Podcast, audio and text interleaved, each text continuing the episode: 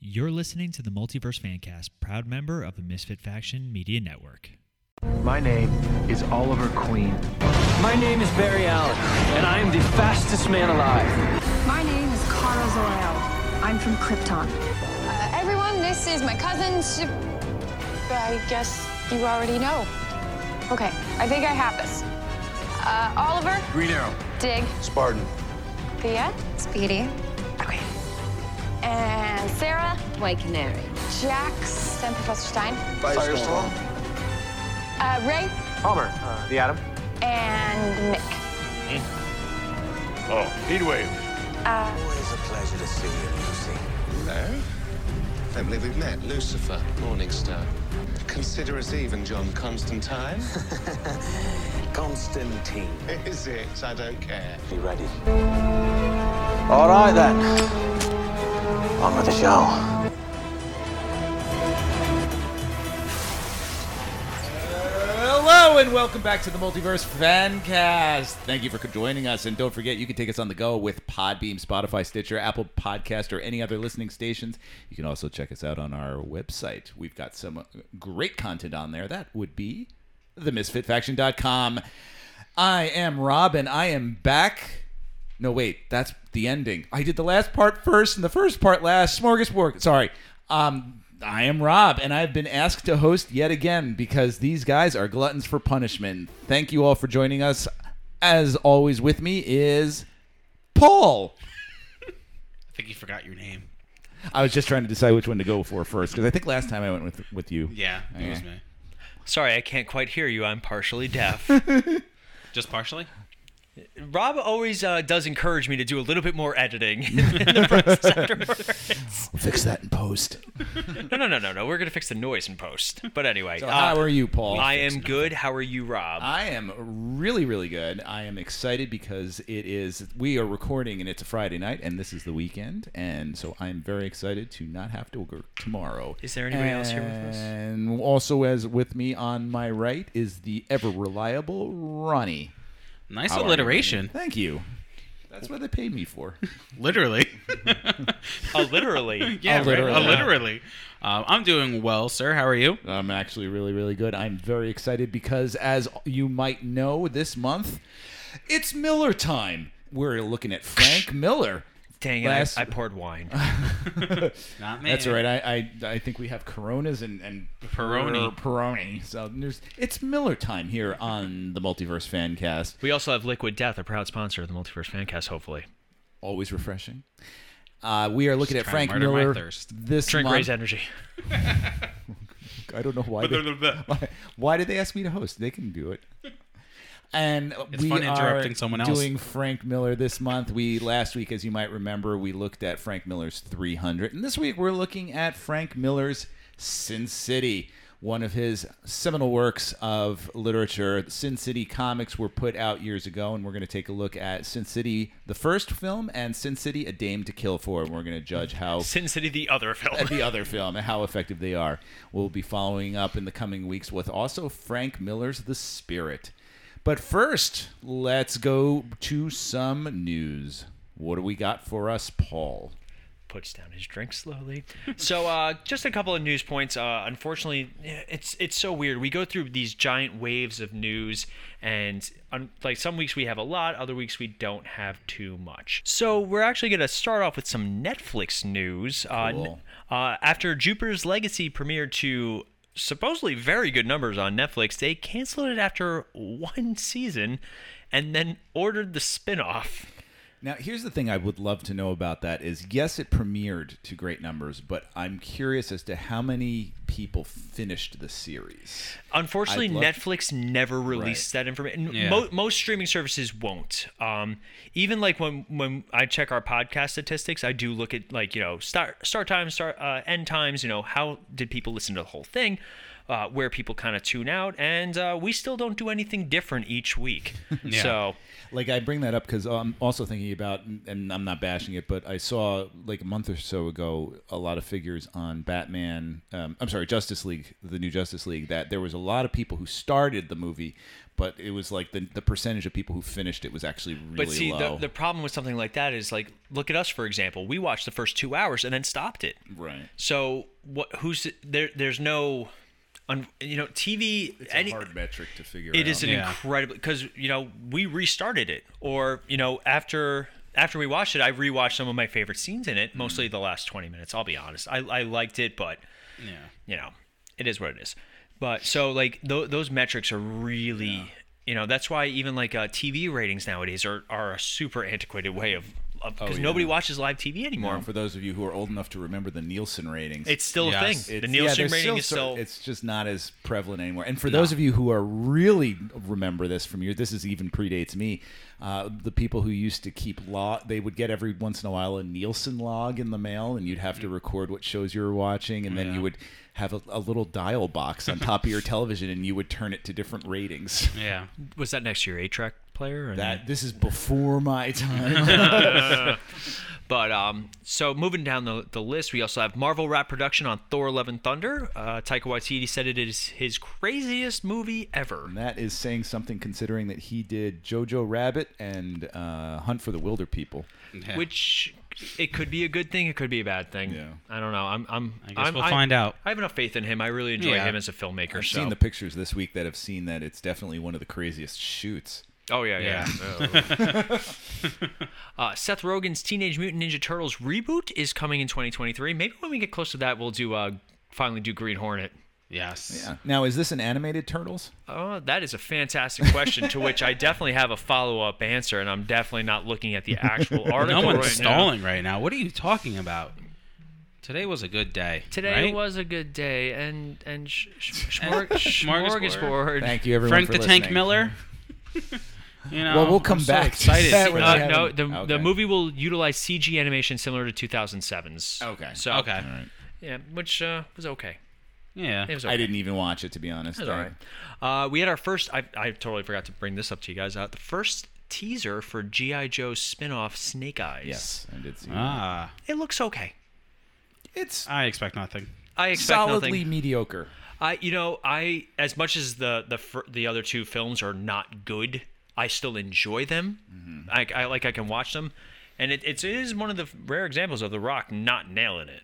Like this was really before the Rockessance. Oh, I Yeah. totally forgot he was in it. he plays Roadblock in the second one. Yeah. Actually, I, that's another one I've never seen. Like, Uh, like I know we, you, were, you guys were talking about television adaptations and uh, On you Cinematic mentioned it, Adventures, yeah. Yeah, And you G.I. Joe was mentioned brought GI up. Joe, and you also mentioned Dukes of Hazard. And those are movies I have not seen. I think because I just have too much fondness for the original, and I don't want anything ruining it. Yeah, that's fair. And you know, for me, it's never about ruining it. It's always about it. Some for me, I always look at does this make the show better or is the movie just bad? Mm. Yeah. So there there are some movies that actually do a better job. Like the Twenty One Jump Street franchise is fantastic. And that I think gets it's better hilarious. with each one. Yeah. Yeah, like because they also and the Brady Bunch is uh, movies that we just did on Cinematic Ventures tonight. Like they they're funny because they Oh, yeah. they love the source material but also make fun of it. And just to give you a Yeah. quick preview, like this also for me, Sin City is one of those ones where the sequel kind of ruined the l- first one a little bit for me. Yeah. So that's something, yeah, something we'll talk about when we get to our Sin City Yes. portion of the show. And then, any uh, other news? The last bit is uh, the Flash director shared his first look at Michael Keaton's Batman's Batman suit. Sorry, double. Batman's Batman suit. Yeah, Batman's Batman suit. Wait, Batman has a Batman suit? it'd be yes. awkward if you had a Flash suit. So it was just uh, it was just the uh, the emblem uh, on top of the uh, Okay. the chest piece, but With um, jelly on it? It looked like jelly, Is but this it was probably Robert Pattinson's Batman? no, uh, the No. Flash movie. Oh, oh, oh, Yeah. oh, yeah. Oh, oh, so oh, Michael oh. Keaton is reprising his role, and it seems he will be suiting up for it. Yeah. Okay. Okay. And like a flashback. Uh, It could be, or it- or or it could With just Jake be like the, the suit on display in the yeah. Batcave, like Batman Beyond style. So I am holding. So this on- is this is the Flashpoint movie, the one that's gonna erase our memories. this is the Crisis on Infinite Earths. Oh, okay. well, because if you guys, unfortunately, so let's let's backtrack a little. All right. Here we go. Uh, a few months ago, when Crisis on Infinite Earths came out, we actually got the podcast together for the first time since our hiatus and recorded an episode, and then the audio got completely degraded and was not Mhm. usable, so we couldn't post the episode, and it kind of took the wind out of our sails as we were trying to launch the boat. Yes. So during that episode, I I think it's a good boat analogy there. Thank you, thank you. I really worked hard on it. Wine brings out a little sophistication A- in me. A minus. Yeah, thank that, that better grade than I ever got in high school. But um, That's saying a lot. I went to Mayapack. But uh, you know, during that episode, I think we we actually said out loud that we thought that um, the scene where Barry Allen's meet Yes. was going to play Oh. out in the Flashpoint movie, Yes. and we still hold by that that theory that Yep. at some point in this Flashpoint movie. When Barry's traveling multiverse worlds, he's go- that scene is going to be redone. Yes. And I would love to see it from uh, That was a good geek out mo- moment. well, you know, Yeah. it was, and you know, we we've had a lot of Marvel versus DC discussion. Some of our most popular episodes were our Marvel versus DC. Uh, uh, Battle episodes, Royales. yeah. Uh, we've done two. I think maybe when Flashpoint comes out, we'll we'll have to do a third one, just kind of. So we can get a Marvel guy in there. He's done both of them. Who? You, Rob. Why? What? You were on What? both of them. But um Rob doesn't even remember. Oh, One thing we've always said was that the strength of the television universe for Mar- for DC and to have DC really embrace the movies and TVs are, are really they're, they're really one thing. Just you you can't always see it and to finally confirm it with Crisis, like that was a big thing for us. And, Yeah. and, you know, it's it's because of Crisis on Infin- in Infinite Earths that we watched uh, Lucifer. Yeah. So uh, Oh, and I know absolutely. Rob's Rob's plowing through. Oh his- yeah, I, I am. I'm in season four right now. Uh, and Ma- we just almost finished done with uh, it. the second half of season five, so Mm. we might have a bonus episode for you I guys. think we'll have a Lucifer episode coming up. Soon. oh, absolutely. And then there's Ronnie who watched all of Supernatural, guys, so he still counts. Yeah, Okay. sure. Actually, I think it might be fun to have Ronnie on that episode just to talk about On the Lucifer, to as, talk about as sort of Supernatural like the, Lucifer. the, the straight man. Yeah. oh, okay. But I, I think that's gonna wrap us up on the uh, the news front. Really, nothing else Okay. kinda jumping out. So yeah, as we were saying, it's not a big news week, and which is ironic because usually, as we stated last week, uh, during this time of the year, this is usually the big time when all this stuff is happening. Um, you know, movie wise and everything. This is when all the Stupid big COVID. super, so all the superhero uh, tentpole movies are coming out and everything. You know, the good news is that we do have a uh, nice schedule coming up with you know Black Widow in July, and then uh, Shang Chi in September, and then uh, November is and I, there's a hand in the back. Yes, Eternals. One more piece of news that Paul totally forgot. They officially confirmed that Oscar Isaac will be playing Moon Knight in a post. I was wondering why he Ah. was training with a with a a, a knife specialist, a knife specialist, and with the the bun on top of his head. Yes, and also we had some casting news with uh, Man bun. Jessica Drew, the Spider Woman, has been cast in uh, Spider Man Enter uh, the Spider Verse uh, two. We have actress Issa Rae. Uh, from the show, from something called Insecure. I don't know. Oh her yeah, that I know that much. show. Okay, Okay. I do know Insecure. Yeah. Yeah, I don't know her too well, but I am excited to see Jessica Drew. I think it's uh, Okay. the the movie debut.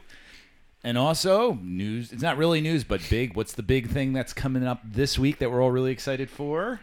Is it Ronnie's birthday? Because Oh, I totally didn't get him No, anything. that's not for another month. He's talking about It's- Loki. I am talking about Loki. Loki is in just a couple days, and I am. Yes. I, I stopped watching trailers and commercials for it completely. Oh, I don't haven't know. seen anything in Oh. a week or two. Yeah, I they came out with a bunch of stuff, and I'm like, nope, nope, nope, yeah, nope. nope. I want to. I want to forget what I've already seen. This way, I'm like nice and surprised. I cannot wait. I'm not excited. What? What? It is. Uh, So- It is not DC. No, no, no. Um, I, I'm There's gonna- no Zack Snyder. the slow motion is Then too you- fast. no, uh, so here, here's why I'm not excited, and I- and I'd love to hear both your thoughts. no, This- you're wrong. That's that's, That's a fair. good thought. That is a good thought. It's Just a premature thought. this show can only end with Loki dying.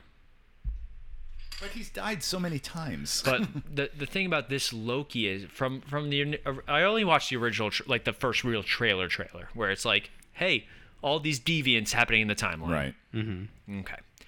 Legends of Tomorrow already did it. No. Um, my my thing is this Loki who is not the Loki we we were gifted with by the end of Avengers Endgame. no, this is the end. this is of the end. Avengers. This is before Yeah. Thor: The Dark World Loki. Yeah. Um, he hasn't even gone to prison to think about. It. He hasn't lost Freya. Like this is like Mm-hmm. Yeah. there's no real redemption for this. Like not this yet anyway. version. So for this, he can't survive it. He's a he's a He's a an ti- aberration. Mm. he's an aberration, a, a deviant in the timeline, whatever you want to call it. And But yet, the Time Bureau or whatever they're called, there I don't know what they I know, are right? in the Marvel universe seems seems to think that they're going to put him from the commercials. It looks like they're going to put him to work or something. it looks like it. And like I said, I my only that's my really my only reservation is a. It's been done before, you know. Like WandaVision was a very unique show. Mm-hmm. Captain America, or uh, excuse- Captain America, Falcon and the Winter Soldier was a natural progression of a s- of a movie Okay. storyline. For this, I I only see it in Loki's death, and unfortunately, we've been Loki had such a meaningful death in Avengers Endgame that it really takes a little bit out. Like, don't get me Okay. wrong, I'm still excited to see it, Yeah. but I'm also at the same time not really looking forward to it, if that makes sense. So, Mm-hmm. Okay. uh, all it- right. well, I'll be interested to see if if your predictions come true there. Mm, all right. Uh, Six episodes of Loki coming up, uh, starting on June 9th. yeah. Yes. All right. So with that, we're going to take a quick break, and uh, we will. Uh, are you ready for okay? And we're taking a quick break, and we'll be back with our reviews of Sin We'll- City we'll be- Oh. one and the other one. We'll be back in a flarkin. Today's episode is brought to you by Raise Energy Drinks from Rep Sports. Whether you're trying to crush your afternoon workout or just need a little extra pick me up, Raise Energy is just the boost that you're going to need. So if you go to repsports.com and any product that you order, enter the code MISFIT89 at checkout to receive 15% off.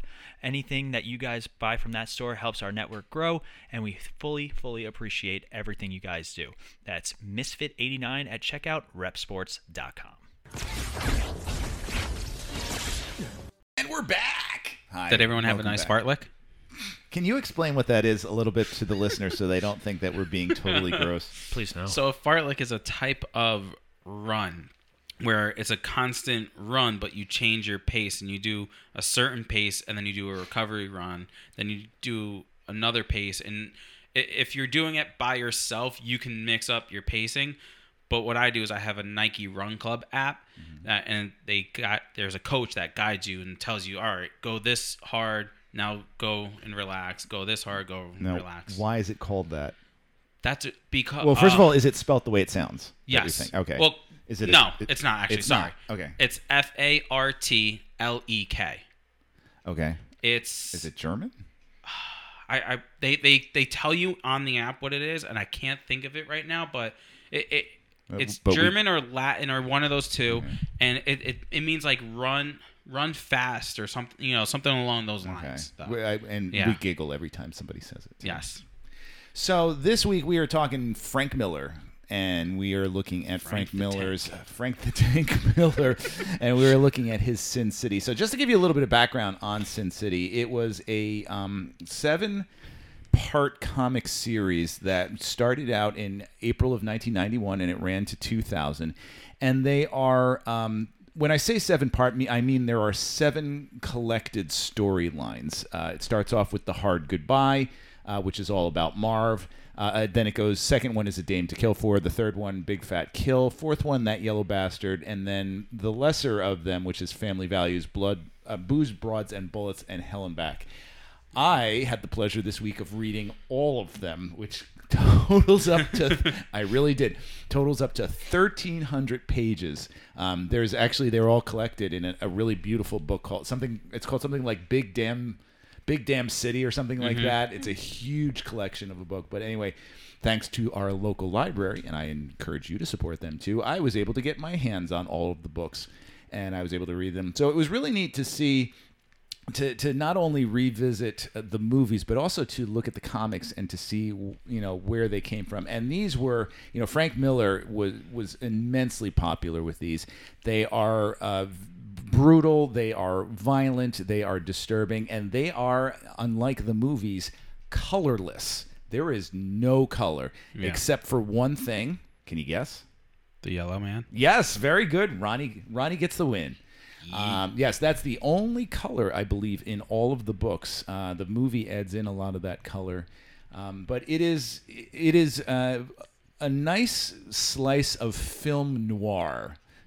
Paul, tell us a little bit about film noir. It's black and white film. now, film noir is a, is a style of film that's typically used in detective uh, type movies. So, uh, a more modern example is Spider Man Noir, who was made famous in Spider Man Oh, right. Spy- uh, Into the Spider Verse. So, s- noir is a very, you're going to hear narration. It's going to be all black and white. It's usually some sort of crime or detective type thriller, Mm. um, typically involving some sort of cop who doesn't play by the rules but is really good at what he does. Uh, very common trope and archetype used in uh, most police type uh, media. You got uh, in more modern times, you have your Elliot Stabler from Law and Order. Uh, in this case, it is Axel Foley. Axel Foley, very good. Yep, yep. We also have in this case, really the the prime noir detective in this is uh, Hardigan, played by Bruce Willis. Uh, Wow, I, I didn't. I just threw Paul under the bus, wondering if he was going to know any of that. And he knew quite a bit. I'm impressed. Well, so here here's my backstory. I learned the term noir from Spider-Man Noir playing the game uh, Spider-Man Shattered Dimensions, I think it was. And you played as four different Spider-Man characters from basically it was like Into the Spider-Verse as a video game, which was really cool. And Spider-Man Noir was one of my favorites, and I actually did uh, do research because they did a whole noir um, series for Marvel, and it's it's really good. I highly recommend it. It's basically uh, a time period where it takes place during the 1920s, like most of these noir type uh, thrillers. You got your speakeasies and prohibition, and your you know, I was gonna say the only noir I know is Pino. That's fair, actually. That's a, that was a solid one. Dang it, I watched it happen. I, I watched all that, so you know what? We'll give Ronnie that one. But I bet you Ronnie could probably tell us a, what is the typical noir detective like. I bet you know it. You don't even know you know it. Don't look it up. What do you No, think? no, I'm not gonna look okay. at it up. He, he's like the the rule breaker. He, Uh-huh. he, he goes Like uh, what? he- What is he- his personal life like? non-existent? Non exactly. I was saying non-existent. he's he's a drunk. Yes, he al- almost drunk, always is. Always has a cigarette in his mouth. Yep. And everything, you know, just not personable and everything. I knew you knew it. I'm ju- I'm just describing me. No. Ronnie, put your cigarette out. Yeah. Uh, all right. Another quick question: Who uh, most famous of all of the Dick uh, Tracy. No, good guess. Most famous of all the noir film, film noir detectives. Film noir. I'm sorry. No, no, no. Um, uh, detective noir. It's not necessarily film. There have been films with this detective. I want but to he's- say the spirit, but Nah, nah. Good guess. Spirit is uh, there's this one. He actually predates the Spirit, I believe. Um, Oh, it- as soon as you say it, it's, it's gonna drive me crazy because I, I, it's like on the tip of my tongue. Yep. Philip Marlowe, Private Eye. Hmm. Oh, Ah, yeah, wow. Philip Marlowe is one of the most popular of the film detectives.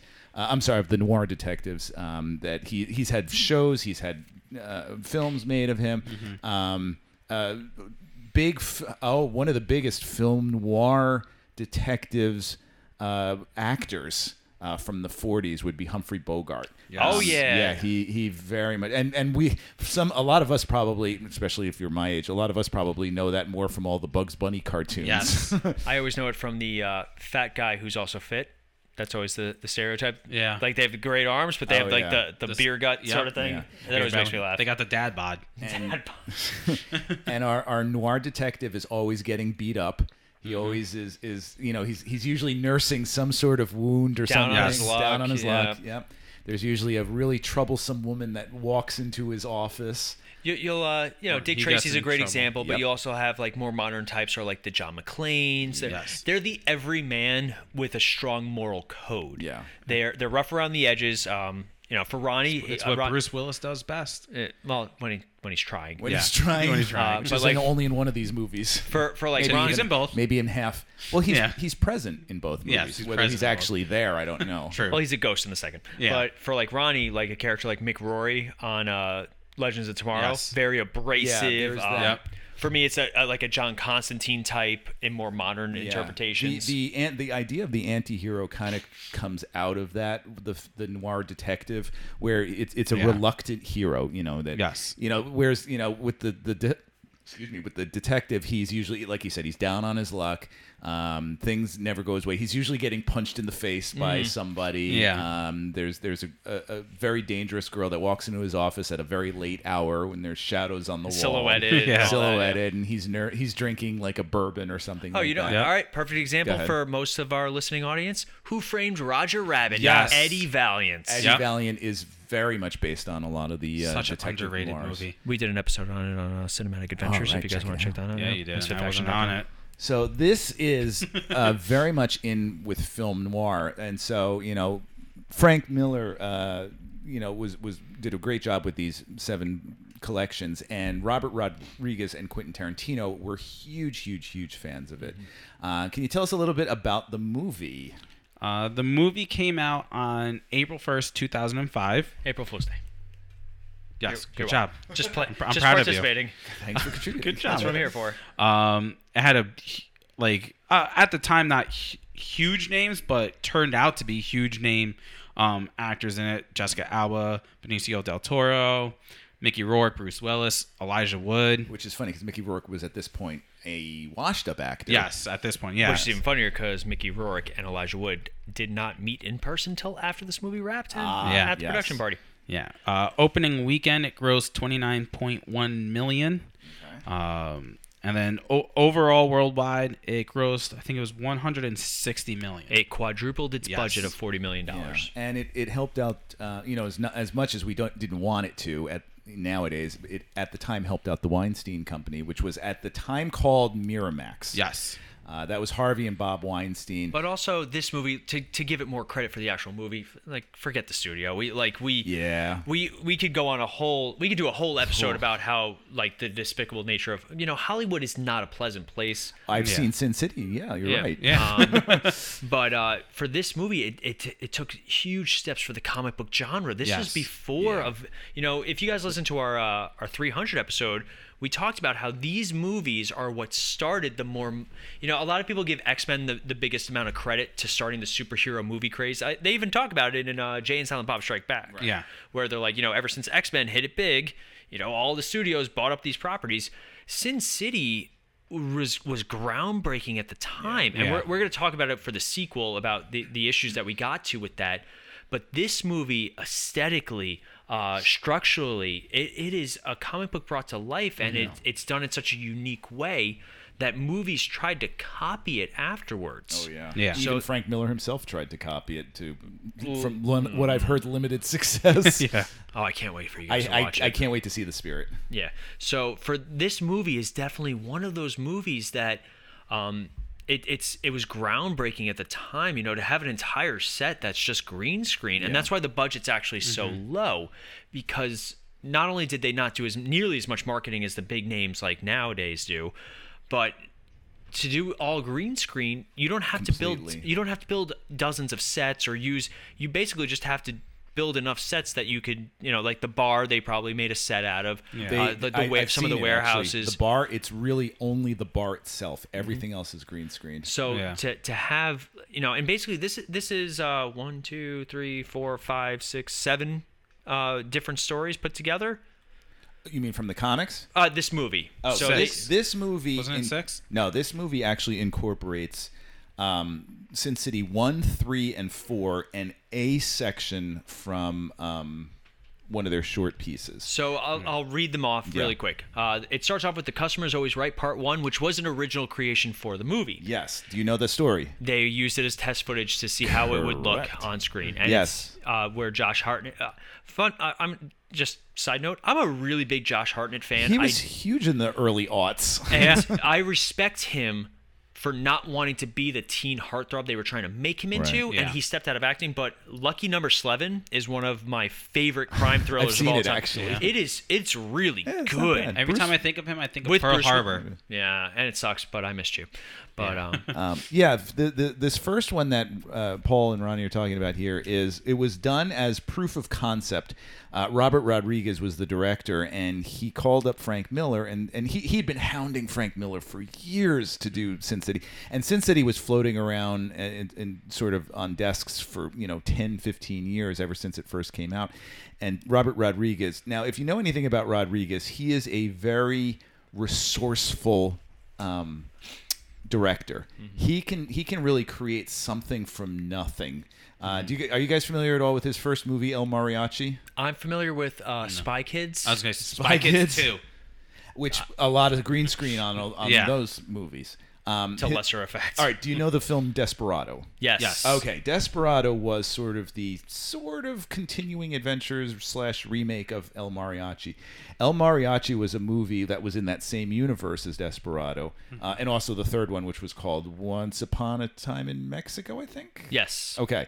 Um, El Mariachi, his very first film, was made for seven thousand dollars, and he got most of that money by being experimented on with pharmaceuticals from companies. he actually, if you if you if you ever see him, and you can ask him to see the scars, he has two football shapes on the backs of his arms where they they cut open there and they inserted like a drug into each one to test its effectiveness. On I don't Huh. know what the drug was or anything, and they gave him four thousand dollars to do that. So the majority of his budget for El Mariachi was based on that pharmaceutical testing, COVID vaccine. So, so, so, you know, Rodriguez is incredibly tenacious and resourceful, and Frank Miller said he was tenacious. So he, he said, you know, look, please come out here. I, I, I come out to my my ranch because he he's got his big ranch and he's, he loves that sort Yeah. of Mexican cowboy persona that Robert Rodriguez has.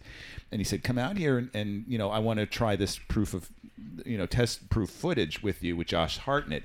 And Frank Miller was so impressed that he's like, "Okay, yeah, let's do it." So yes, you were saying that that was not part of the original. Not an. or- It was an original concept for the movie, and I like when things like that make it into uh, the actual movie because I mean, test footage is a very important part of the process. It helps get it helps get effects right. It helps get uh, costumes right. Uh, Fantastic Four is another good example of like the biggest issue they had was creating the Human Torch, and it Mhm. wasn't until they did it with Chris Evans that they were able to be like, all right, well, let's make this movie. Like we can do it. Um, not to say those movies are good, but I, I think I think it's fair to say that we have a lot of nostalgia uh, or rose-colored glasses for it at this point. Yeah. But um, another another set of movies that were in between where superhero movies started to where they are kind of at right now. Uh, then followed up by The Yellow Bastard Part One, The Hard Goodbye, The Big Fat Kill, The Yellow Bastard Part Two, and The Customer's Always Right Part Two. Okay. So uh, the main, um, which is funny because again, that's Sin City one, three, and four, and then a short story from Sin Mhm. City, and I think it's uh, which one is is the short story collection? I think it's Booze, Broads, and Bullets is I think the sh- the collection. I just I, it's either that one or Family Values. Um, so and it's only and actually the Josh Hartnett one is only a three page story and it's only the first part of that like the end part there where he's in the elevator is Yeah. actually completely made up and not part of Frank Miller's. Very creepy too. Hi Becky. Cigarette? Yeah, It, it's a it's a bookend for it. It, it makes sense. Um, so the of the three stories, you know, let's talk about let's let's let's talk about uh, the hard goodbye. Now that is Marv's story. Um, that encompasses everything that Marv is in. So tell us a little bit about Marv's story. Who are you talking to? Me or Ronnie? Oh, Ronnie's taking a deep breath, so it looks like he was gearing up there. Um, so basically, Marv uh, gets framed for the uh, for the murder of was it his prostitute? It was yeah, right. She- or like prostitute girlfriend. he didn't thing. know she was a prostitute. Yeah. she came to him that night for protection. Yes. Which we don't know at the time. No. Um, but basically, he's framed, so he's trying to basically figure out like who framed him and all this kind of stuff. Um, and that kind of takes place throughout the I- entire story. He meets up with the um, oh, what are the women? That group of women. Oh, wait, Oh, no, that's from- the other one. Sorry. No, That's- but, but yeah. the- she is she is sort She's- of part. Th- those women are, are uh, What are they, they they, called? sort of hang uh, out. the girls of um uh El, El no Old uh, Town. Old Town. Old Town, Thank yes. Um, yeah, so I mean that's his story. He doesn't like beating women, yet he beats a lot of women. Um, but so- so only it's- only to help them. Yes, only, only to help him though. You know? Apparently. Uh, I don't like Alleg- hitting women, but let me go hit allegedly. every woman I meet and everything. I don't know. and yeah, he's framed, and it, it actually it's funny because it ends with his electrocution. Fusion, Yes. you. Oh, twice. yeah, he dies like 38 times in this. Well, gets th- hit by a car, shot in the head. um, what else happens to him?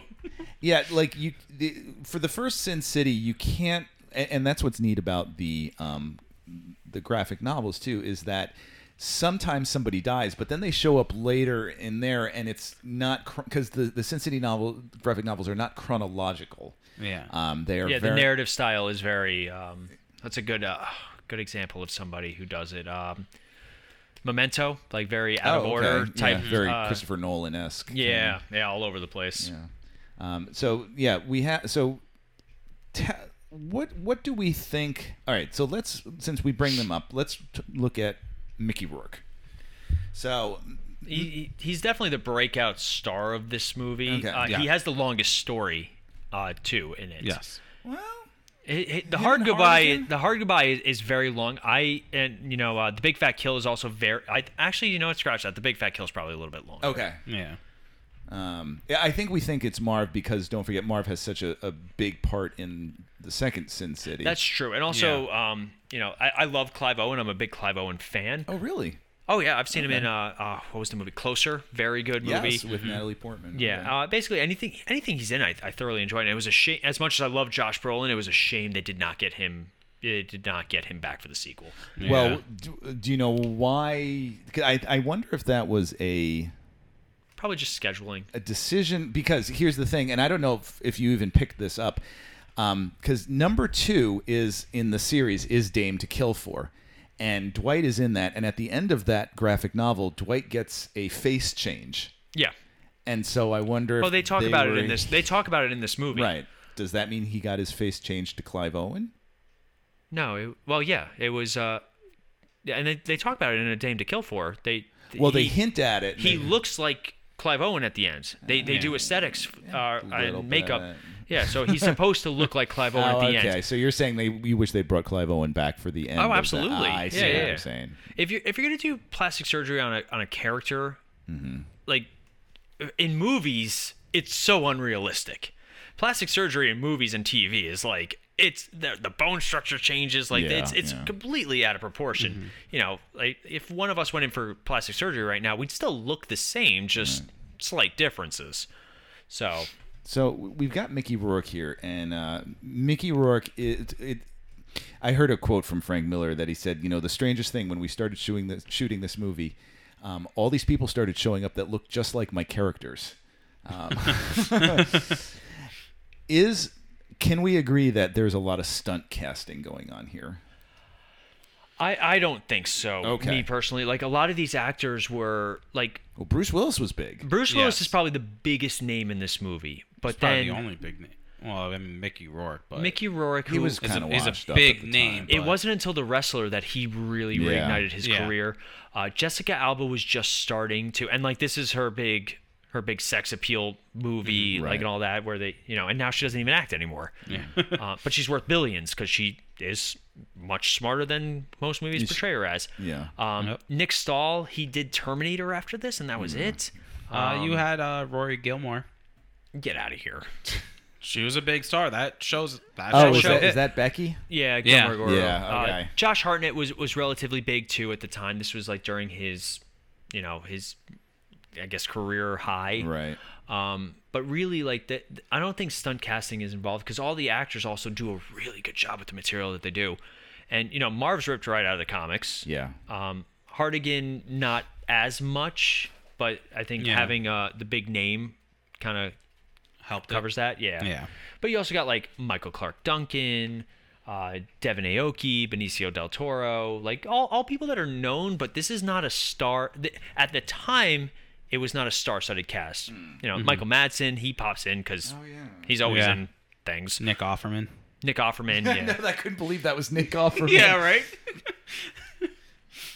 But, but here, I, I, just- I'm just showing them right now. This is what Marv looks like in the comics. Yeah. And, you know, the, it, they really do a great job of I was, translating I was Marv. gonna say like not. n- I would say probably about ninety percent of it is like graphic novel accurate the way it looked Yeah. and everything. like, if you look up some of the websites that say, you know, what's the difference between the movie and the book, it's comes down to color Yeah. often. it's like, you know, well, in this scene, it, it's it's red and there's none of that. in the- I think Yeah. though in this movie the aesthetic choice to add splashes of color on certain character aspects was a really good idea. Like Yes. Mm-hmm. uh, Dwight Schuser are bright red, like that's an aesthetic choice. Hardigan's tie, like things like that. They, Mm-hmm. I think they add a little certain something. You know, obviously the yellow man is yellow and he should be yellow, Right, and yeah. you know, but uh, or Goldie, the, it was a great use of the coloring to differentiate her and her t- and her twin. Right. Yeah. you know, because Goldie has a twin sister who looks just like her because the same actress, but Yep. they're able to, you know, cha- but like there's not a lot of red for blood. No, No. So- And- oh, and, all right. Since we bring that up now, do you think this movie would have been rated NC-17 if it was in color? It, it's possible, but usually your NC-17 ratings aren't the violence aspect per se. You, you you hear about it in movies every once in a while, like um, Mortal Kombat. Most recently, they had to cut back on some of the fatalities because they would have hit that NC-17 rating. But usually, on like unfortunately, when you hear NC-17, you automatically think boobies. Yeah.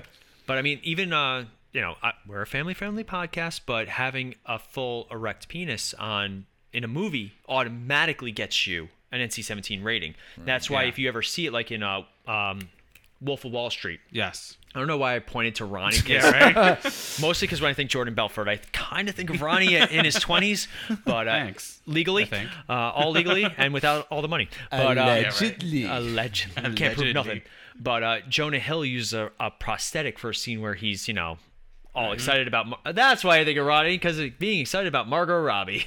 Oh, I thought you were going to say Jonah Hill. and his fake. No. Mm. Um, I don't remember this part. it did you see the Wolf of Wall Yeah, Street? I saw in the it scene once. where Margot Robbie's first introduced at the pool party. Okay. Jonah Yeah. Hill is so high Oh. out of his mind that he starts, you know, taking care of business. It- Uh, well, it doesn't surprise me because Scorsese has said in interviews that he usually goes way, way over the top with, with violence and, and with some Yeah. of the Oh, yeah. sexual stuff because he knows the MPAA is going to make Yeah. him cut stuff. And so I if want- he goes way over, yeah. then he can cut back. See, I wonder if it would have got the NC-17 rating if the strip club was actually a strip club and not a PG-13 strip club.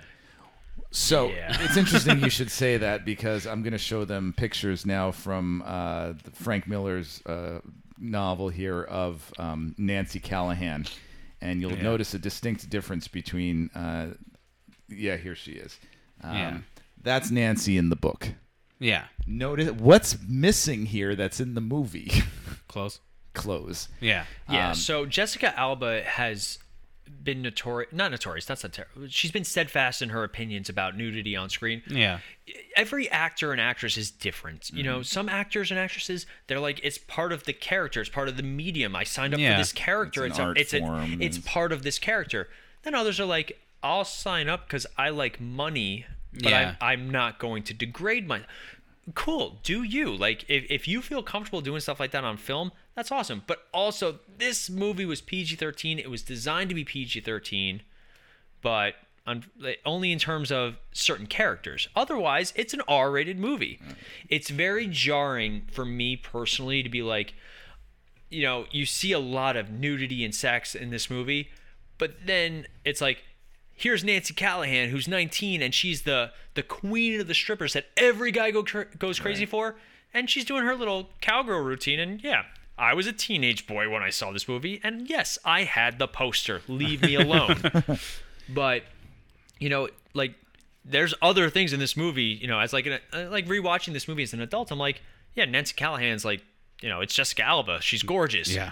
but that's not like the the r rating for me in Mm. this movie Yeah, she has. Yeah, as you were saying, Jessica Alba has a uh, a, a nudity clause in her contract where it's completely prohibited. in uh, machete they actually digitally altered her because she took a shower like there's a shower scene of her Yes, they I had to forgot digitally about alter that. it because she refused to do it nude and she did it in a bathing suit they're like well that would look silly if somebody's bathing in a ba- you know Yeah. showering Yeah. in a bathing suit Uh, thankfully, also somebody who's clothed in this movie who is not in the book is Nick Stahl's yellow bastard. Um, in in the book, he is completely pantsless. Uh, so thankfully, that he chose Nick Stahl chose to wear pants for that scene. Oh, that'd been funny. It would remind me of Goldmember. solid gold Panties you gold. So is this? I bring up you know the the R rating of the for the violence. Is it gratuitous or is it playing within the boundaries of the movie? It is all reflective of the character and their inner, like their their character type. Like uh, Hardigan, he does not do excessive violence. He takes his one shot, like you know th- the scene where they're they're getting chased. He's it's a perfect example. He's like he used the, he used one bullet to stop the car because he's like I don't need to do more than necessary. Like you got to learn to take your time and all that. Yeah. And when him forcibly removing certain aspects of twice. Twice. It is reflective of his character. I don't think Hardigan would do that to your average run of the mill mugger. But the Mm-hmm. fact that we see Hardigan, you know, physically removing a man's testicles. I think also that's reflective of where the character is by the end of the story. Um, same same motion, same Uh, idea, Right. different execution. Because at this point, a he's not a cop no more. He's got nothing. He's got nothing besides Nancy, which is still one of the weird. Like in this movie, I'm glad that Hardigan is like steadfast.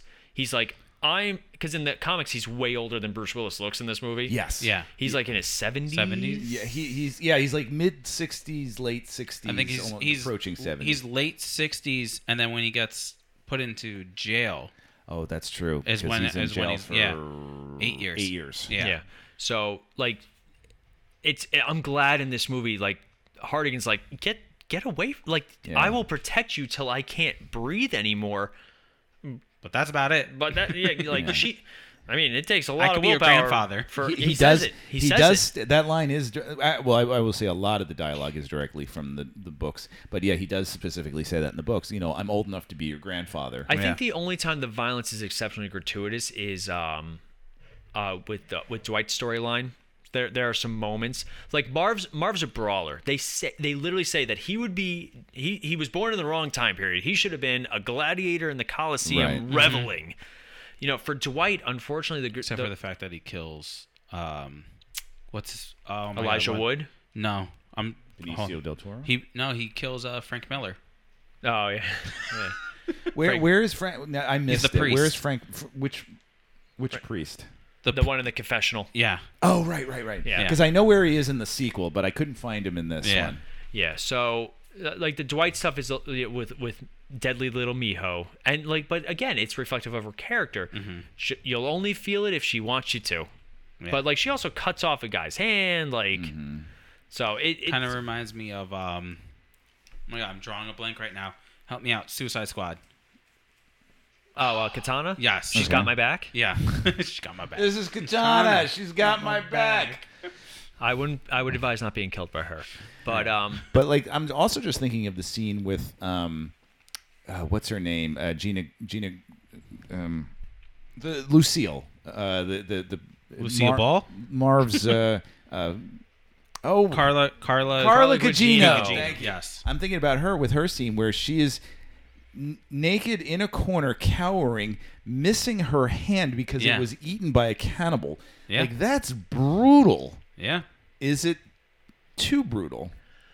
I don't think so. I think it's reflective of the of the character of, Yeah. uh, uh, that Elijah Wood plays. Okay. Because you don't you don't see it, do you? You don't see it happen. No. No, I, you I see- think you I think see if the- you see it happen, You see- that's where you it's see like the stump. yeah, that Yeah. that's that's where I think it's like all right, m- maybe tone it down a little bit. But I think the fact that you don't see like all that graphic stuff necessarily kind of makes it a little more subdued. And, And I wonder Mm-hmm. okay. if that was Tarantino's influence because Tarantino loves violence, but he loves the suggestion of violence. Yes. Like i- if you think about the scene from Pulp Fiction with Bruce Willis with the, the sword. Uh, when he stabs people, um, th- it's all off camera. Like Mm-hmm. it's below the frame of the camera when he jabs down into the, the guy's, I guess, crotch. Crotch, yeah. Um, and then there's another one where he slashes across a guy across the chest, but it, the guy has his back to us, and then he spins. So Yeah. it's all about that, you know, that perception of violence that what we imagine is so Yeah. much worse than what is actually He- he- happening. He's basically going, here, here's this and this.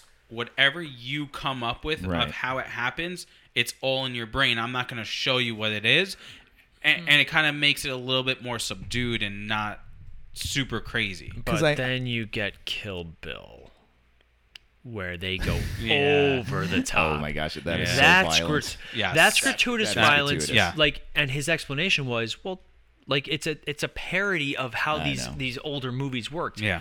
For me, this movie, there's never a, a point in this. Like, yeah, don't get me wrong. The Kevin stuff is is jarring Mm-hmm. and uncomfortable.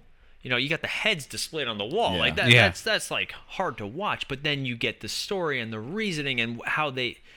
So like, i- if violence is part of the story and part of the character. I don't ever consider it gratuitous. Mm, Um, yeah. Some people said that Gladiator the the violence was gratuitous, Mm. but at the same time, it was it was reflective of Right. of the Uh, yes. character and and the story and the time and the period and like this was the Wild West. uh, Sin That's that's City. what I was gonna say. I was if it's based off of something, it can't be gratuitous. Like Kill Bill's not based off of something. It's Okay. it's just like an Well, that was that idea one he weekend we had, Well, yeah, Mm-hmm. so, but yeah. you know what I mean. Like it's an idea that he had. Like th- this movie, I don't think could be gratuitous because it's like, well, if you don't think it's gratuitous seeing it on paper, why is it gratuitous seeing it on film? Okay. And, and, and I was also kind of wondering too, and as we're all talking about this, because it almost feels like the second one is m- is gr- more gratuitous than the first one.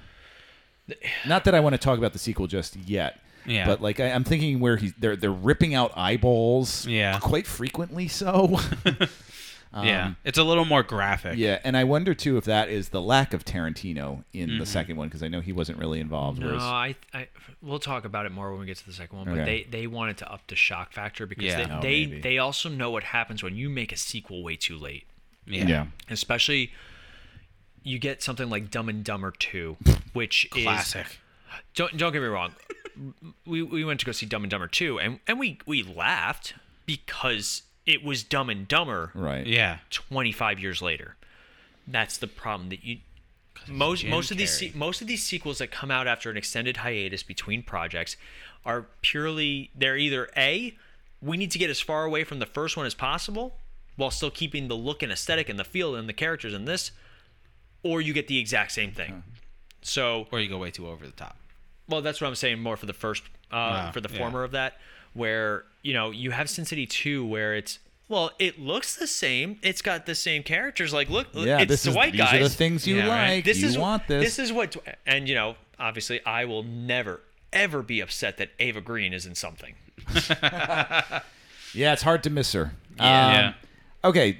Also, now back to Sin City. We were talking about Mickey Rourke a little bit. Now we've got pretty much the three stories. We've got Mickey Rourke's story. We've got Clive Owen's story. So tell us a little bit about Clive Owen's story with uh, the big fat kill. So Clive Owen plays uh, an, er- a character named Dwight who's dating uh, Brit, uh, Brittany Murphy. Brittany Murphy. Excuse me. All Thank the- you guys.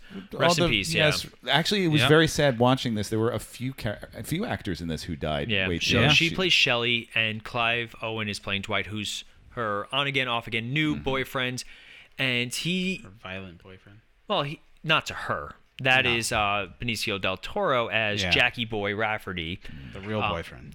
or you know the the guy who can't let go, and he you know he shows up at her apartment while Mhm. he's there, and you know. s- Seeing, I still can't watch the scene where he puts him in the toilet filled with pee. Like that, that it is. It is one of the. That's the why do you scene- open your eyes? That's the scene that makes you flinch.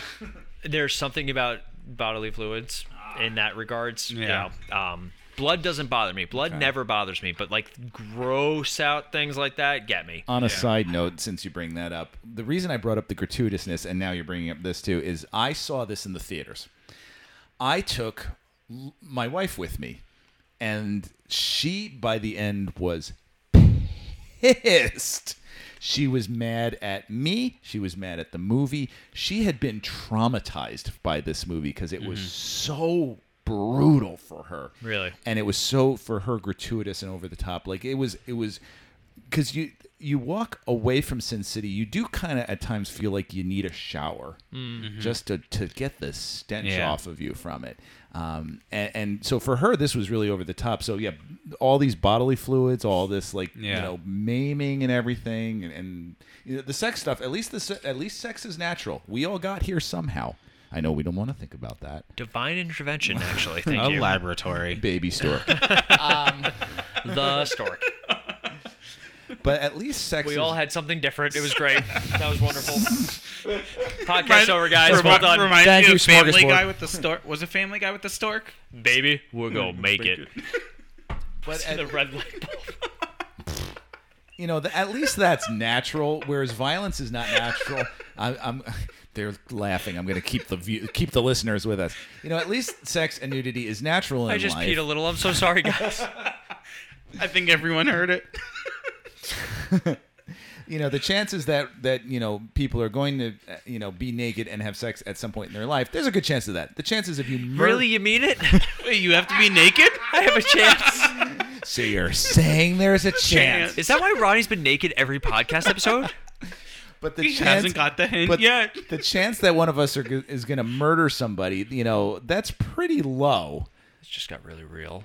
Um, you know, the, the chances of, of that happening, it, it Yeah. really, you know, I, I slim to none. I, I- I don't really know anyone personally that's ever murdered anybody, except you know, I did one of those scared straight programs one time, Yes. so I met a few murderers that Same way. here. But that was about it. And now look at you.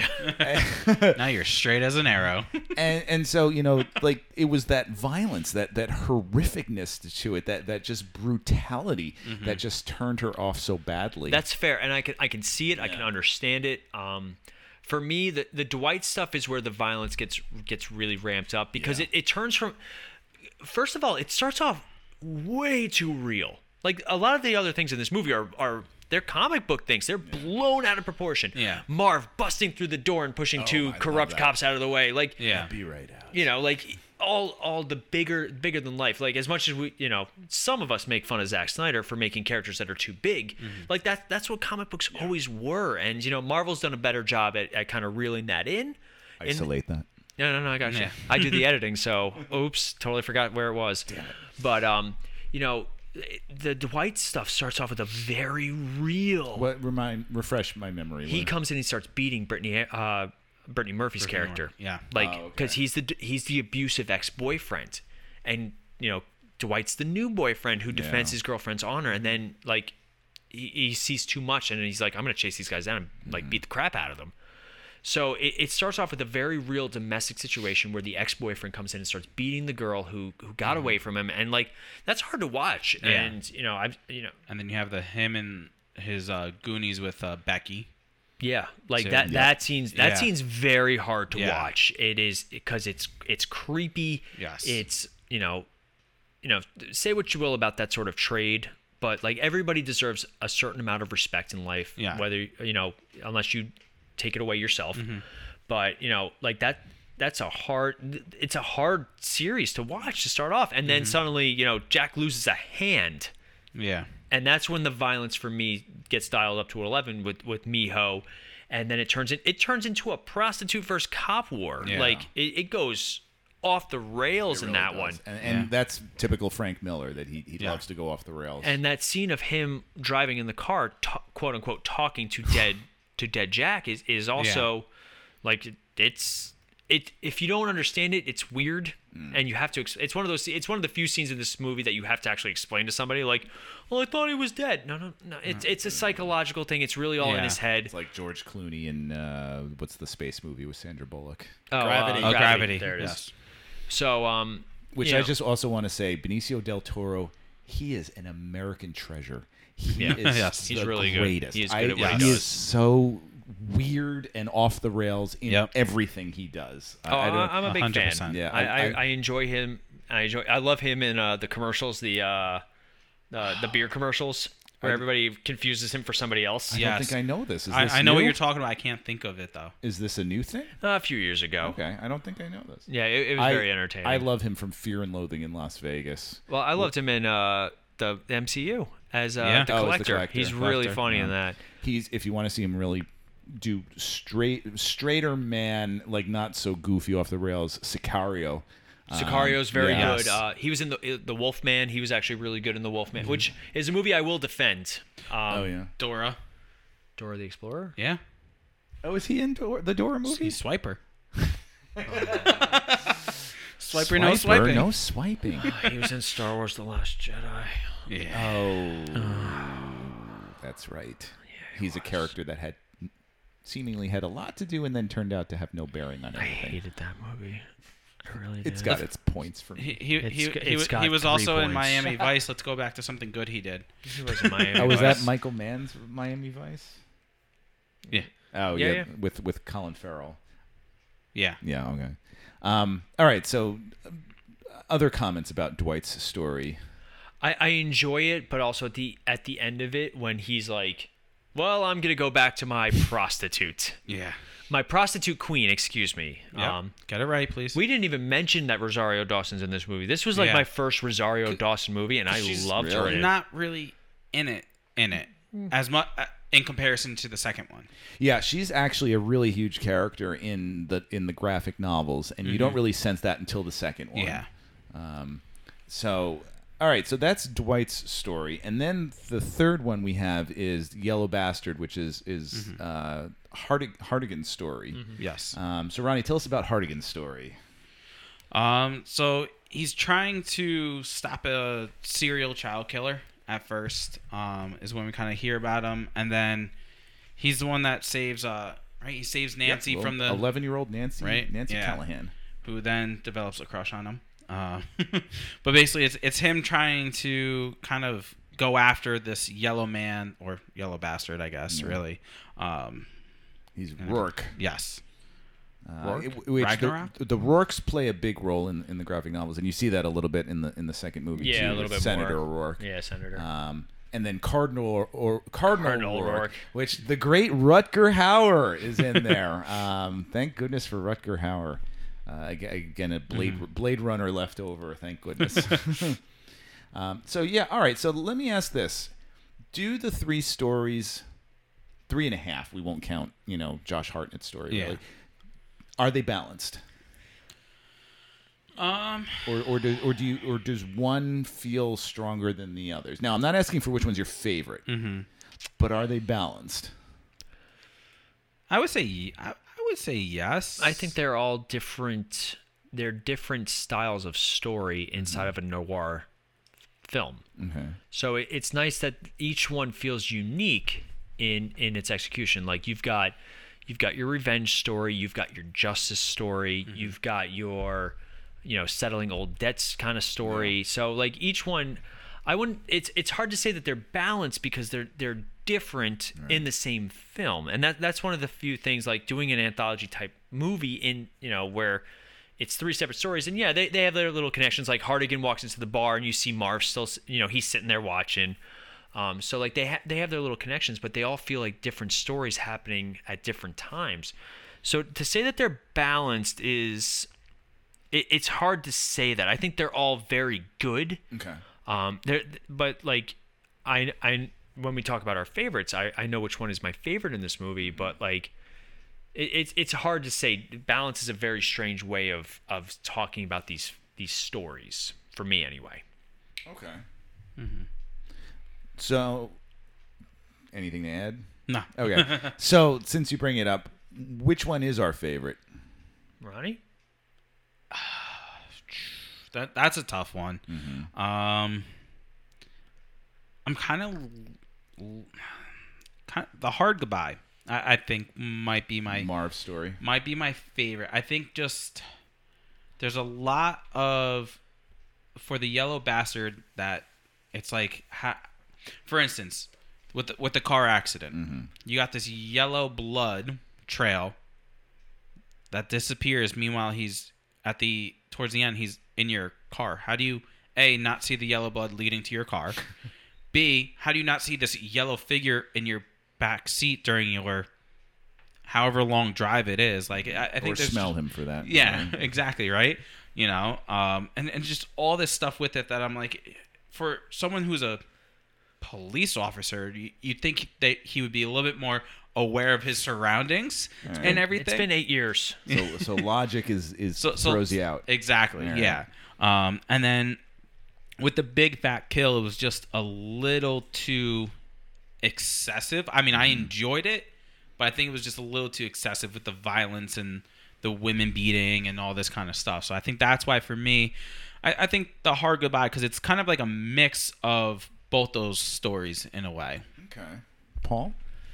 Uh, I like the Yellow Bastard. I think it's uh, it, it's a great. I I like Hardigan. I really do. Um, there's there's just something about, you know, it, it's an archetype. It's the the cop that doesn't play by the rules, but has a very strict moral code, and you know, even though Ronnie made fun of his skill set, he has an incredible skill set. Yes. You know, t- to hit a tire of a moving car, shooting backwards, after being in jail for eight years with one bullet you got my respect and and the Oh, fact well, that yeah. you have that dialogue in his head and it's just he's Mm-hmm. he's the kind of guy that you want to learn from and um I, I will say that um The Marv stuff is actually my least favorite. Wow. Not not to say that it's bad. Right, right. But I really like I, I like the Yellow Bastard story. I think it has because it's also very it has a a sad ending, but also a satisfying ending. Mm-hmm. And then you got Wait, like, wait. The Hardigan? the Hardigan stuff With him killing himself. with him killing himself, Wow, making the okay. ultimate sacrifice for the only person that that wrote him every day in jail. Yeah, it is a and great also story. to be the How to did be, the yellow? uh, to also That's be, another thing I can't get behind. That what's that? Helps me. So the yellow bastard was setting up, setting him up, in what right? regards? It, it, so he, he was setting him up to follow him to Nancy, right? So my thing is, is the the, the yellow bastard knew that uh, Hardigan was getting these letters from her. Right. Why didn't he just see the address on there and go get him, her, him himself? Instead of waiting eight years, you could have done it week two. well, no, because. I, I think the reason they give it is that like they don't know extend the they're story. not hundred percent sure that it's Nancy Right. you know it could because she's she's 'Cause she- signing she- it Cordelia Cordelia. Um, so and also like that that that's resonates with me in the fact that Hardigan did the right thing. He w- he was the good guy and he got massively punished for it. Not only did they fixed his heart just so they could torture him. And it wasn't until he thought Cordelia was in danger that you know and plus you can you can write any return address on an envelope and then just put it in the mailbox. Yeah.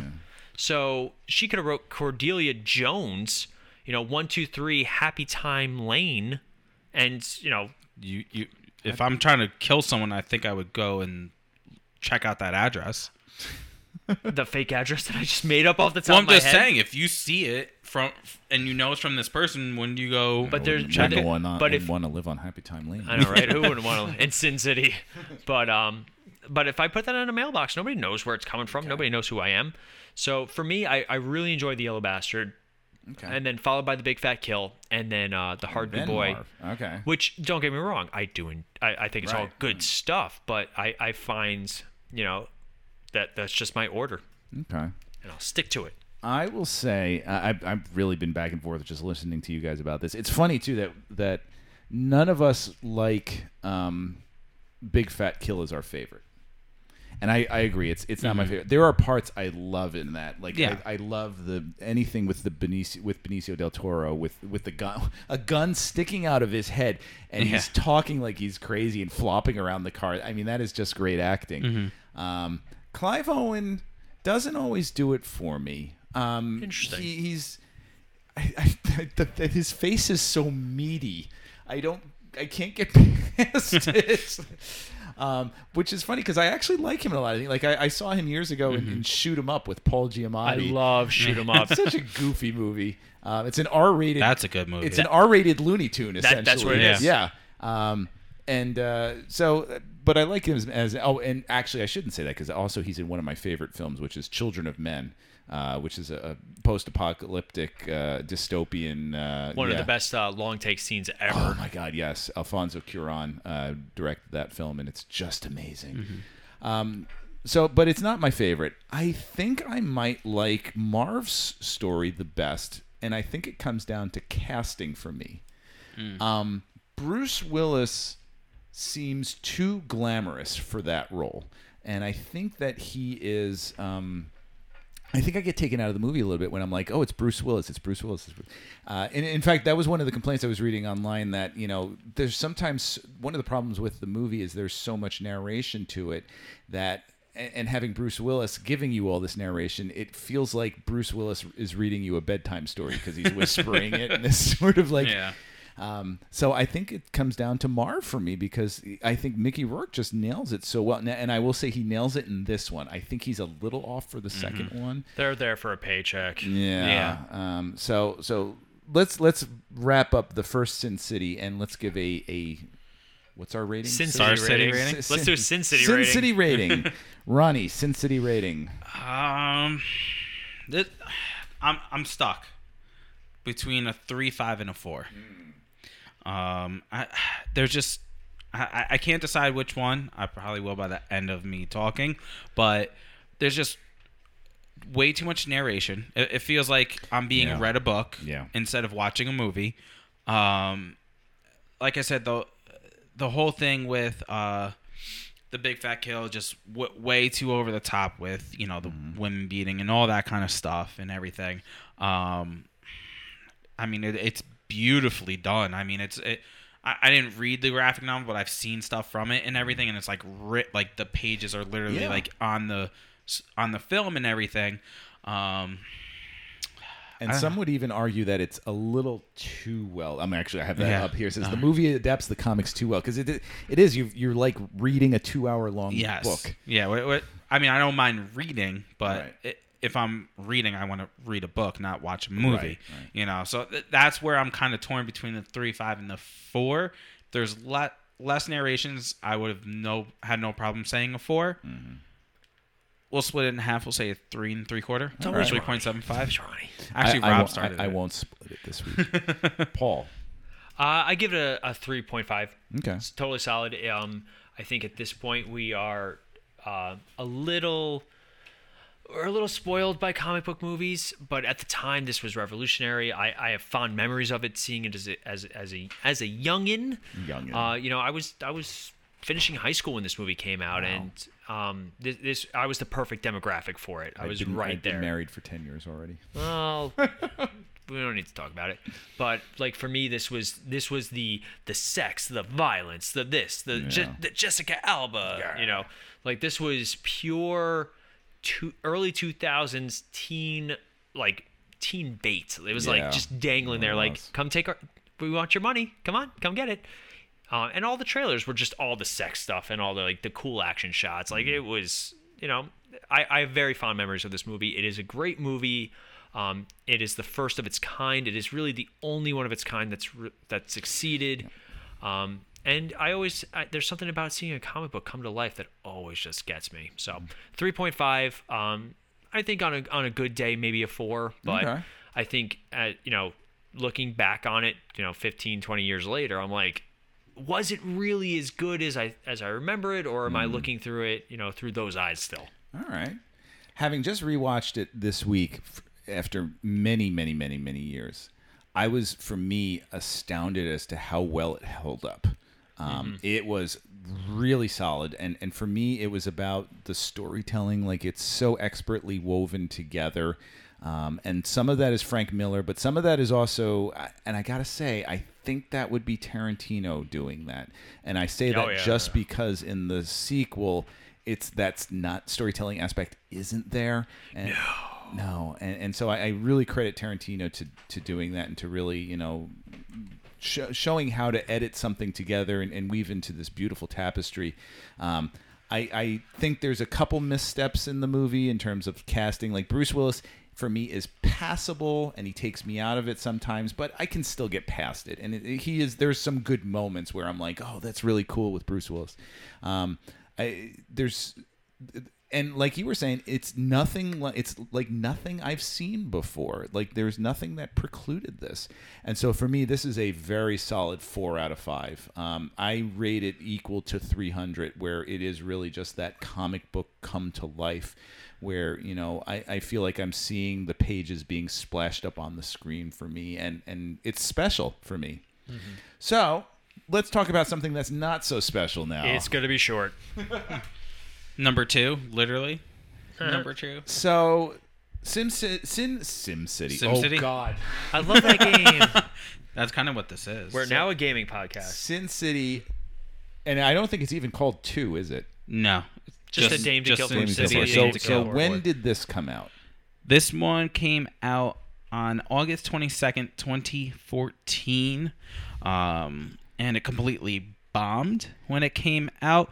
Uh, the it grossed 13.8 in North America and 25.6 million other countries for a worldwide total of 39.4 million dollars.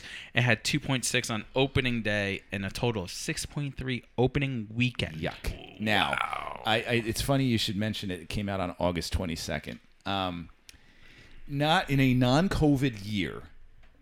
The end of the first weekend of August is usually a big weekend for movies, and then everything after that is Mm-hmm. severely diminishing returns. And studios are notorious for dumping their turkeys out on the public in those last two weekends of August. Yeah. They're also notorious for doing it like at the last weekend of April too, but that seems to be going away a little bit. But at the Yeah. end of August, they and the fact that it came out at the end of August indicates that the studio knew what they had on their hands. Oh, and yeah. it wasn't gonna work, and they just stuck it out there. I, I think the one of the problems with this movie, I think, is the fact that you had so many different minds go, going into this. You, you had so many different producers and production companies, and you know all. I mean, you had the same directors, and that was about it. You had 30 million other minds on this movie, while the Yeah. while the first one it was obviously Frank Miller and Robert Rodriguez. And then It was a couple other visionary- people, yeah. you know know. But this was like, all right, let's. You guys did great, but we want something a little bit more. So let's give you more, and let's give you thirty million other. The first one was very lines. auteur driven. Do you- Yes. That's funny you should say that about the producers because I was counting during the credits how many Yeah. executives producers and I counted something like 22. yeah. That's insane. Yeah, like it's, calm down there. There, there was.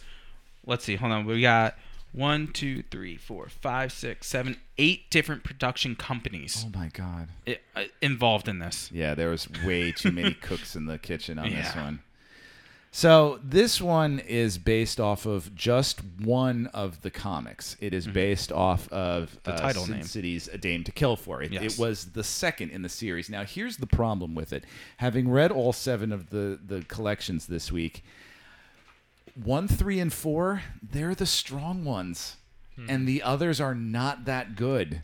Um, They and- blew their load on the first they movie. Did. uh, Sin City, A Dame to Kill For, is not bad, but it's not up to the same levels as those other three stories. And Mm-hmm. the fact that they took the majority of their film and s- and ca- like they gambled all of their chips on one story, Mm-hmm. that's a problem. Um, and then the rest of it they made up Yeah. uh, like like uh, uh, what's his name? Now you you had said Paul earlier th- about um, Eva Green? Josh, not Josh Hartnett, uh, Joseph Gordon-Levitt.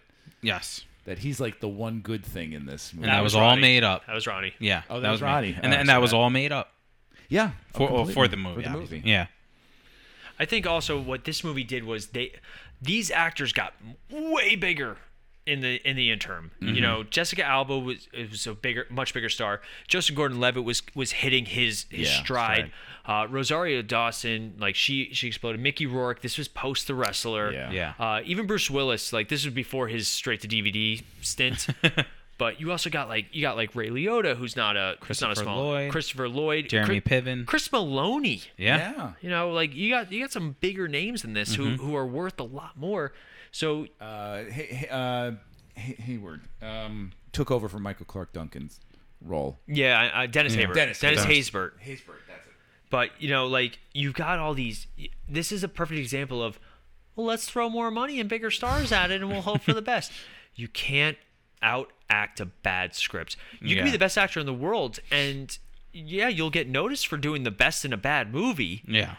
but it's still a bad movie and people Mm-hmm. aren't going to go see it and you know unfortunately we are way past the hype for this movie because at this point you know this is 2014 we're talking avengers we're talking even Yeah. even like justice league is is a conversation at this point like y- y- oh god no. I, I didn't see this movie for the first time until like four or five years after it came out. Yeah. All All right. right. That was probably the only time Oh, I yeah. saw it. All right, if so that. let's play this game. Who in this movie is trying and who isn't? jessica alba's trying She, oh, you you think she is? I do. Okay. See, What- I was what's gonna your s- what's your evidence for that? you know the scene of her talking to Hardigan in the mirror Okay. is, is is a scene that I always think about. You know, and she she bring Jessica Alba's also one of those actresses that even when she's in a bad movie, she still tries her best. Even when she's in Honey, even when she's in Honey, like you know. Like hun- she, she still tries. Mm-hmm. Bruce Willis knows he's Bruce freaking Willis. I ain't Like gotta do this. Mickey Rourke puts in a solid effort. I think jo- Joseph Gordon-Levitt does put in a, a solid effort. Um, but I was gonna say all your new people are the ones that really you think they are? gave gave it to them. I think uh, maybe not all of the returning, but I would say a good amount of the returning were like, yeah, all right, I guess I'll do this again. Yeah, Bruce You know? Willis is so checked out. Yeah. Um, yeah. He's like, just which which wh- what direction should I face? Where's the camera? All right, I'll look at it. Squint, squint. Guys, can I only be in this for like five seconds? Well, I- that's all we planned. Oh, okay, great. I was trying to figure out how many days he probably spent on set, and I think I came up with two. Yeah, I wouldn't right? be surprised. No, he and he got paid well for it. I'm sure. he probably got paid more than most of these people. Joseph Gordon-Levitt is absolutely acting his heart out in this. Oh though. yeah, Yeah. I, I love Joseph Gordon-Levitt. Yeah. Don John. Yes. Yeah, that's a great Yep, movie. That's a good one. Oh yeah, I Yeah. forgot about Oh, that. yeah. I saw Very that good. years ago. Don John's very good. Um, I, I don't really like The Dark Knight Rises, but I, I do Angels in enjoy the him in Outfield. it. Angels in the Outfield. Five hundred days. What do you mean? Get out of here. That's That- great. no, that, that was that was like a get out of here. Like, oh man. oh, I Solid- was like, I was solid. like, whoa, I was like, don't you Is he dare. one of the kids on the team? Yeah. he's the kid who Oh. sees the angels. Yeah, he's, Oh, he's is the he? main character. Yeah. Uh, I, I like him for 500 Days of Summer. Yes, that's a great one. What about Uh, GI Joe? I never saw it. The Rise of Cobra. Is he in, which which which one is he? He's probably trying his hardest too. He's uh, He's, uh, Cobra Cobra, Commander. oh is he's Yeah. oh that's right I did read Yeah. about that. So Looper. who who else is not trying in this? Is pa- all right Powers Booth? He plays Senator Rourke. Cash them all in. Is he trying? To be honest with you, I haven't. I did not rewatch this in preparation just because it was. I. how could you? I, I, oh, I, I No, no. I want mean, to, like, though. how could you possibly re- rewatch this? Yeah, I don't right. blame anyone Yeah. who's like, no, I'll pass. So so it's kind of hard. Like like I'm just trying to go off memory from I don't know maybe five years ago of seeing this, um, but I, I I don't know. Yeah, It's funny. The, feel like as he soon as I brought up the sequel, the air just got sucked out of the room. here. yeah, right. Like you're all, all you, you guys started going on your phones. and You're, you're all paying attention to other things. Nobody Yeah. wants to talk about I'm a, things. spoiler. This movie's a two, and that's being generous. yeah, I'm I'm I can't even like. I get it because it's the second one. Yeah, no, no, no 'cause it's, it's crap. I thought he was referring to Eva Green actually. I, I Um, don't get 'Cause me I wrong. think that's how he, what he calls her is the two. she is a ten. How dare you?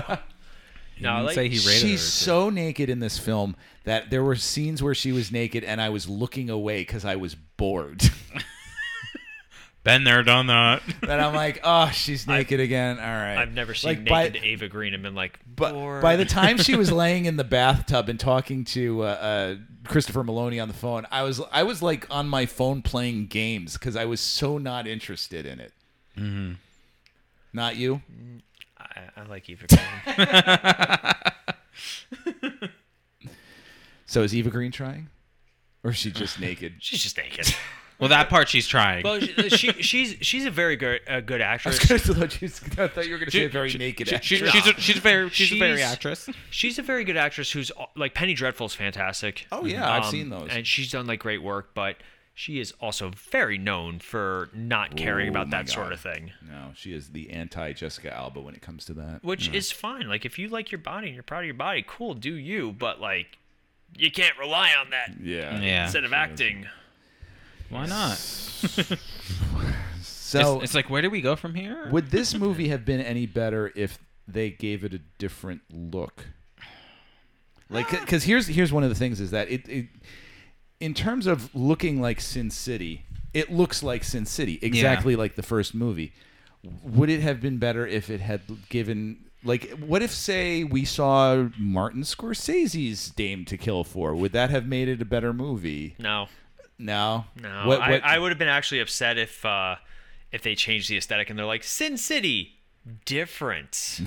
Sin City with the bright lights. but we, color. but we hated this. I I will still always stand by if you're gonna make a sequel to a movie to, to look at Justice League.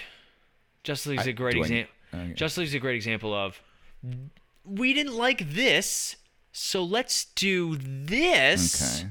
with bright colors and different scripts, and the characters all feel different, but they're the same actors.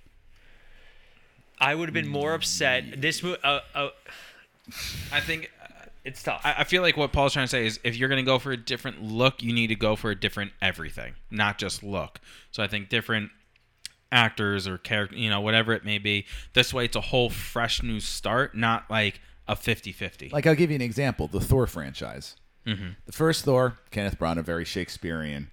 The second one, Trash. yeah, yeah, whatever. But then you've got Taika Waititi coming in doing something totally different, and we're into it. oh, Yeah. Why are we into it then, but not into it if like that's not what Thor usually is like? Do you think Martin Scorsese or would have done the same aesthetic if if the movie's done with like- Unfortunately, But Sin City has such a unique esthetic that to change it drastically, it But it's only unique because Rodriguez set it up as that way. No, which I get, but like a, a different director could have definitely made a better movie. But as long as they kept like when I think Sin City, I think of that aesthetic. If you want to hire a different director to do a better job, that's cool. I understand. Mm-hmm. But the director can also do, only do so much. You also need a better script. You need you know better actors. You need all these things. For me, Sin City captured the aesthetic for, for of Sin City, or excuse me, A Dame to Kill For captured it the Sin City aesthetic. Right. I don't think a different director would have helped it though. Okay. A better script would have helped it. Okay. Um, and also the, the severe time difference between the movies it did not do it any justice. I- I feel like Scorsese could have helped because I think his his style of directing is very similar to what we see in these movies, minus the noir part, where he's got those montages, he's got the narration and everything like that. So I think he would have done a probably a Yeah, can you- really good job. Can you imagine doing it, starting off with like you Actually, know, no, Nancy Martin, Callahan Martin saying Scorsese wouldn't do it because he doesn't think comic book movies are he cinema. Almost did Joker. Don't forget that. He's gone on record more than once saying that these He exec produced Jacker, he, Joker. He is the Academy Awards in the form of a director. Well, he's also said that he's he's qu- he's you know quali- quantified his comments about comic book movies, and he's saying that they're not art; they are like roller coaster rides, Mm-hmm. which has its place. Yeah. But you know, Martin Scorsese's done. You know, he he. I'm trying to think of something quick. But imagine if it had started off with Nancy Callahan. Ever since I was a little girl, I always wanted to be a stripper. Like you know, starting off like Goodfellas kind Yeah, of that right. feel. Eh, It could have been fun, and then kicked into like some sort of Martha and the Vandellas song or something. you know what would have been cool is kind of like how you had Quentin Tarantino come in for like a a segment. Yeah. Like if he would have come in for a segment, if anything, like I, I think, like I said, I think because of his style, I think it he would have fit well into doing it. Because I, like- I don't know if it would have made a complete difference, just because, like Paul said, I, it needed work on the writing, not necessarily the directing. But like it, it just felt like, and, and this is what we don't seem to like is that it was a rehash. Yeah. Like a rehash of here are the things that you like. Because to be honest, that's one problem I have with Marv, with Mickey Rourke in this, is that he's trying too hard, uh, and he's overacting it, and he's he's also the thing is where's our progression where's our character growth Yeah. where that's the problem with doing um uh time displaced stories Mm-hmm, like we know where marv gets to if i want to see a marv story i would just want that as the movie like gi- give us a marv prequel Mm-hmm. rather than like basically every story was th- this was a prequel if you really think about it like every the only exception is nancy Right, and and which her doesn't make story sense. is it takes place after you know hardigan's death Mm-hmm. the rest of the stories all take place before the first movie i yeah.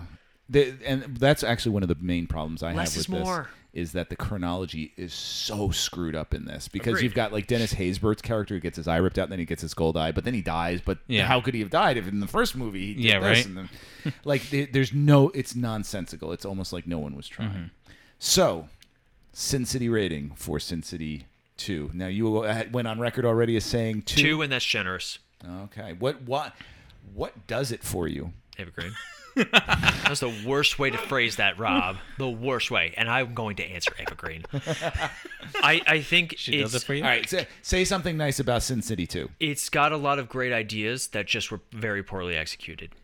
Okay. Do I want to learn more about these characters? Absolutely. Do I want to see Dwight's story? Sure. Do I want to see Marv's story? Sure. Marv got shortchanged in this movie. Mm-hmm. Dwight, there's a good story there that just it doesn't pay off. Yeah. And then Nancy, I, I was happy knowing that Nancy was free at the end of the movie. Uh, none of these characters get their their their good payoff. And, Like Justin Gordon-Levitt is good in it, but like it just every character falls flat. Yeah. They all feel like they go backwards. Um, Yes. In I fact, did- that, that entire Nancy thing is completely made up. That's not in the graphic novels at all. I enjoy the aesthetic because I enjoyed the aesthetic of the first movie. I enjoy the actors because they're all great actors. Josh Brolin, like Oh, you know, all these great actors who I really like, and who if they if you put them in a movie, I still like I like them. So, two, and that's generous. I couldn't help, and just, I, you just reminded me when you mentioned Josh Brolin. Every time I heard Josh Brolin speak, I kept thinking of Thanos. Yeah, absolutely. Because he has the same voice in this that he does when he does Thanos. Yeah. Ronnie. Um, I, I think I'm gonna agree with Paul in giving it a two. Um, but Yeah, for you me, are. Mm-hmm. it's not Ava Green. It's Joseph Gordon-Levitt. I I think. No, not that way. I meant like as far as what saves the movie. You have such you know, crush I, on him.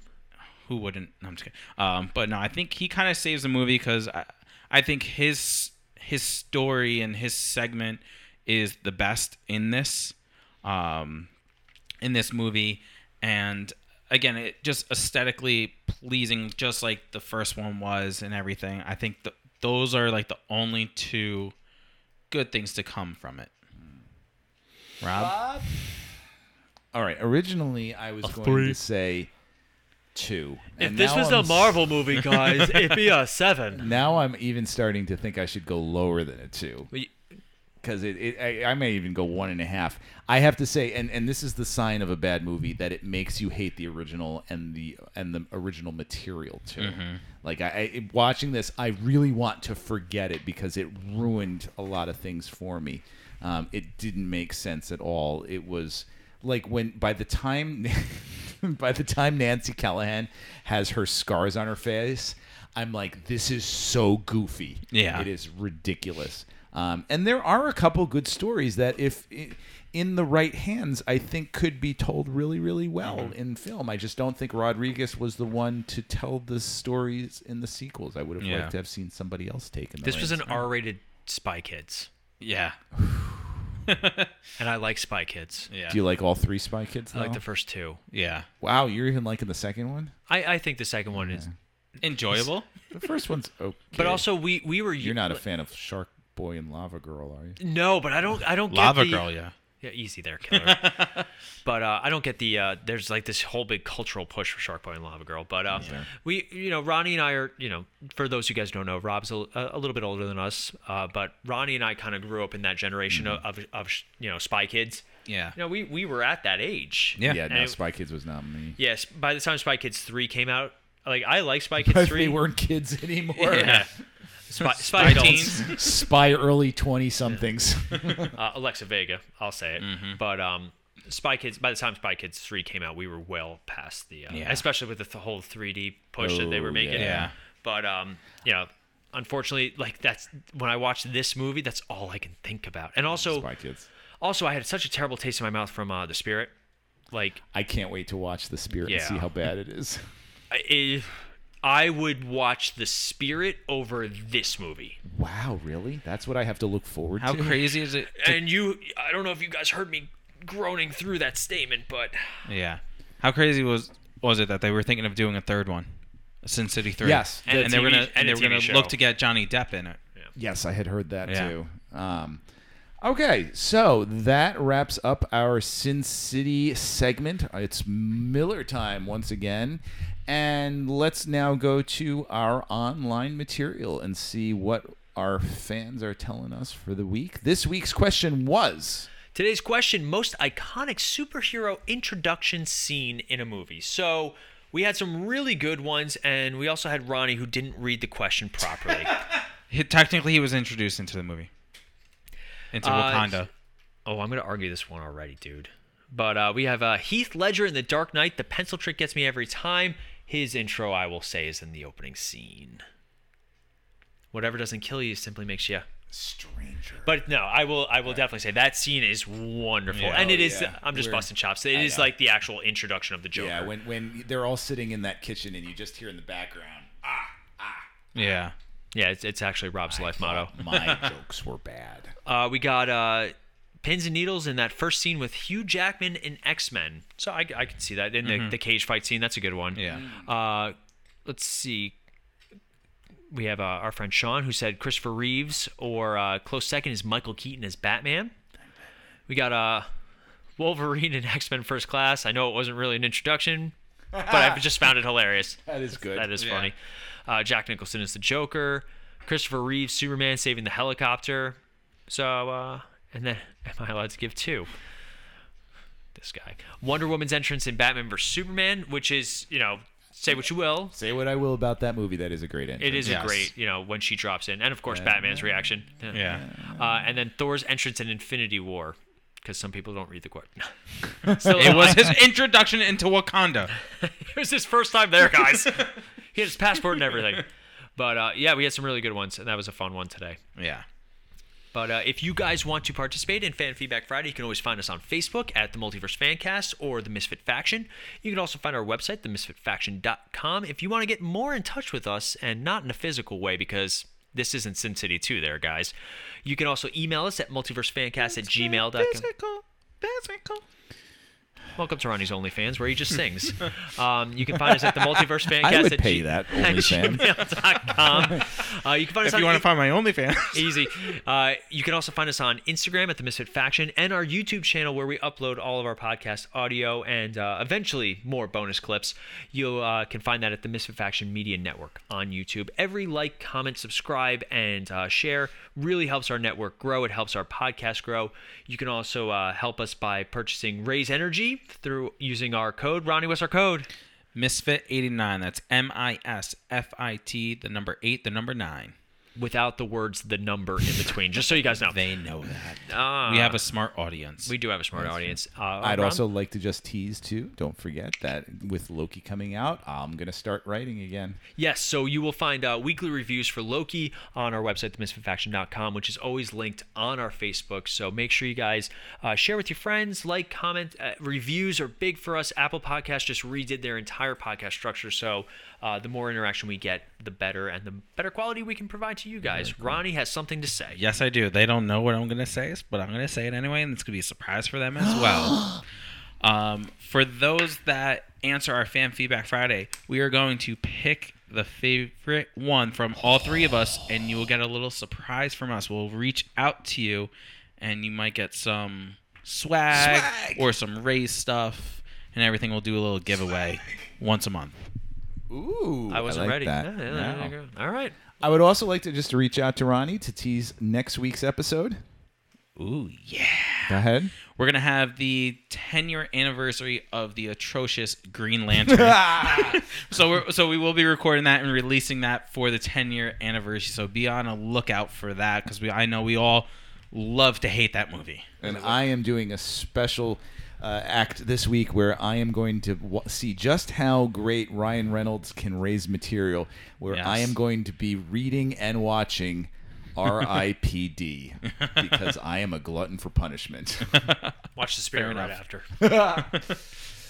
So that wraps up this week's episode. Thank you very much for listening. As always, we wouldn't do this if it weren't for you, our fans. So thank you for everything you do. Thank you for reaching out to us. Thank you for listening, and thank you for liking and sus- subscribing. As always, I am Rob, I'm Ronnie. and I'm Paul. and we'll be back in a flash. See ya.